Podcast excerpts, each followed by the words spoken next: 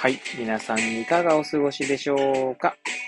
変な髪型をしたポンコツ薬剤師こと町田和俊でございます。というわけでですね、今日も気軽にゆるりとおしゃべりしていきたいと思います。収録日時はですね、令和4年3月22日の火曜日。時刻は22時40分を回ったところでございます。えー今回もですね、自宅の方から収録しております。はい。さてさて、何の、えー話をしようか問題ですけれども、そうですね、えー先日ですね、え先日と言っても、3月19日の土曜日ですね。はい。えイオンタウン釜石にてですね、えまあ、ある授賞式がありまして、そちらに参加してまいりました。まあ、ある授賞式というのはですね、え締め切りがいつだったかな ?1 月31日までだったかと思うんですけれども、イオンタウン釜石で、が主催の、釜石魅力再発見フォトコンテストというですね、まあ、コンテストがありまして、まあ、そちらの授賞式に参加してきたんですね。はい。で、まあ、そちらに、まあ、参加した理由としては、まあ、私とですね、まあ、娘が、え撮った写真がありまして、それを応募したんですけども、そちらどちらともですね、え入賞しましたので、まあ、授賞式に行ってきたということになります。えな、なのでですね、まあ、そちらに関してですね、ちょっと、え語ってみようかなと思います。はい。もしよければ最後までお聞きいただければ幸いでございます。はい。で、今回ですね、まあ、授賞式に参加して、まずですね、えー率直な感想としてですね、まあ、とても、なんだろう、思い出深いものになりましたし、まあ、地域のイベントに参加するということがですね、まあ、とても大切なことだなと、まあ、思いましたね。はい。まあ、そんな感想が、まあ、全体の感想としてはあります。はい。まあ、そもそもですね、このフォトコンテストなんですけれども、まあ、イオンタウン釜石がですね、まあ、8周年なんですね。まあ、釜石にイオンタウンができて、まあ、8年間経ったということでですね、それの、まあ、記念事業として、そもそものイオンタウン釜石自体がですね、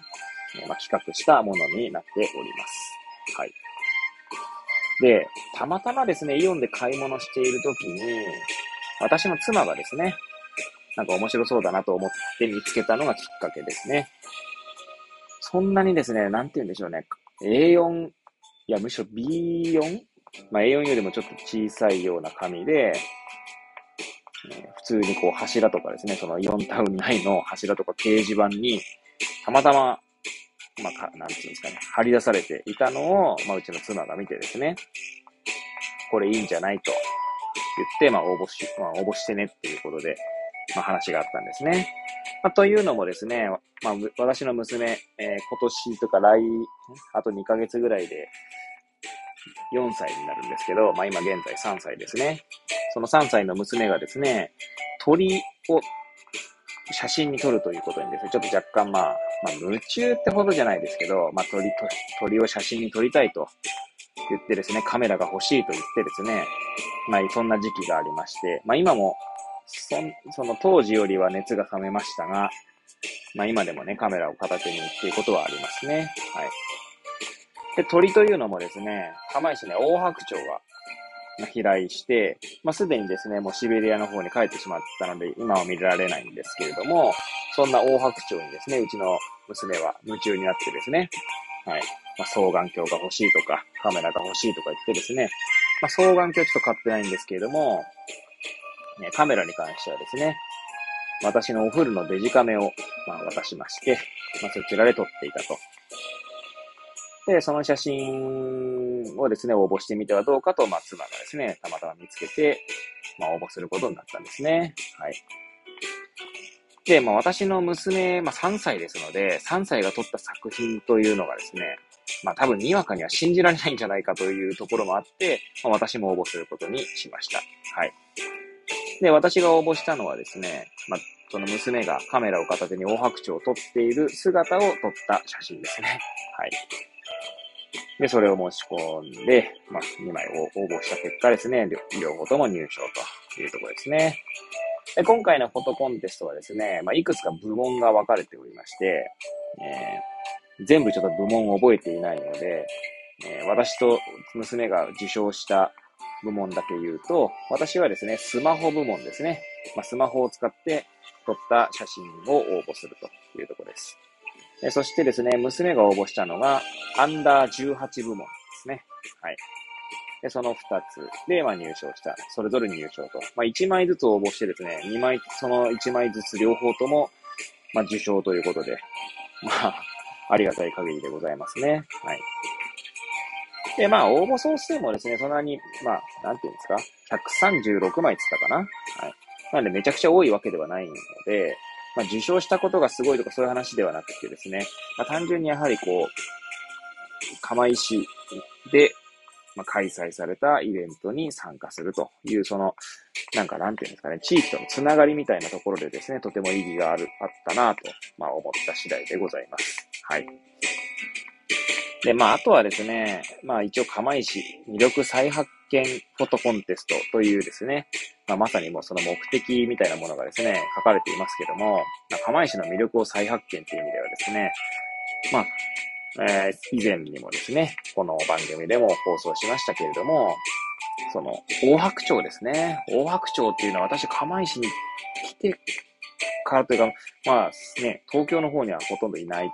んじゃないかなと思うんですが、まあ知らないだけでいる、あるのかもしれませんが、少なくとも釜石に来て、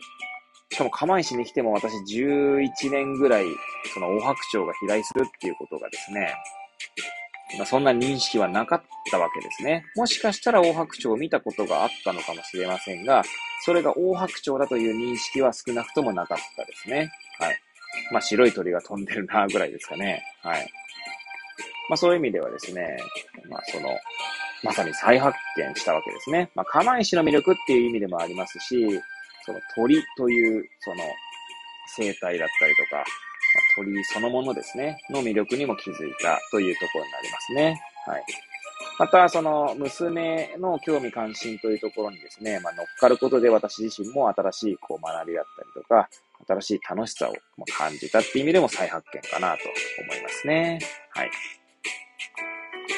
まあ、釜石じゃなくてもですね、おそらくどこでもですね、その土地土地にはいろんな魅力があるんだと思いますし、まあ、なんていうんですかね。まあ、よくですね、言われる、何もないよ、ここは、なんてことは多分ないんだと思うんですよね。まあ、歴史がどこにもあり、どこの地域にも歴史がありますし、その自然とかですね、生態系とかっていう意味だと、何かしら観察するものがあるんだと、まあ、私自身は最近思っているんですね。はい。まあ、それをですね、まあ、フォト、まあ、写真で切り取るのでもいいですし、単純にですね、えー、前回かな、放送したと思います。前々回かな、放送したと思いますが、双眼鏡などでですね、観察するっていうこと自体をですね、楽しむっていうのも一つだと思うんですよね。はい。だからまあ、そういう意味だとですね、最近思うのは、まあ、どこでもですね、楽しもうと思えば楽しめる。楽しめないと思った時点で楽しめないというところなんだと思いますね。はい。まあ、そういう意味ではですね、その地域のイベントに参加することで、え、何か学びや気づき、そして楽しさの、まあ、きっかけになるんだなというのを改めて感じたということでございます。はい。なのでですね、まあこれを聞いていただいている皆さんもですね、その地域地域にですね、それぞれいろんなイベントがあるかと思いますので、まあそういうのを調べてみるものもいいんじゃないかなと思いますね。今回みたいなコン、今回お話ししたみたいなコンテストだけではなくても、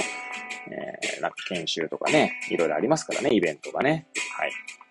で、そこで地域の人たちとの触れ合いを感じるのもよし。はい。まあ、そんなことをですね、まあ、思った次第でございます。はい。というわけでですね、まあ、いつものようにぐだぐだと語ってまいりましたが、最後までお聞きいただき誠にありがとうございます。これを聞いていただいた皆さんが、より良い一日を過ごせますように、とお祈りさせていただいて、今日の放送を終了したいと思います。それではまた明日皆さんお会いいたしましょう。さようなら。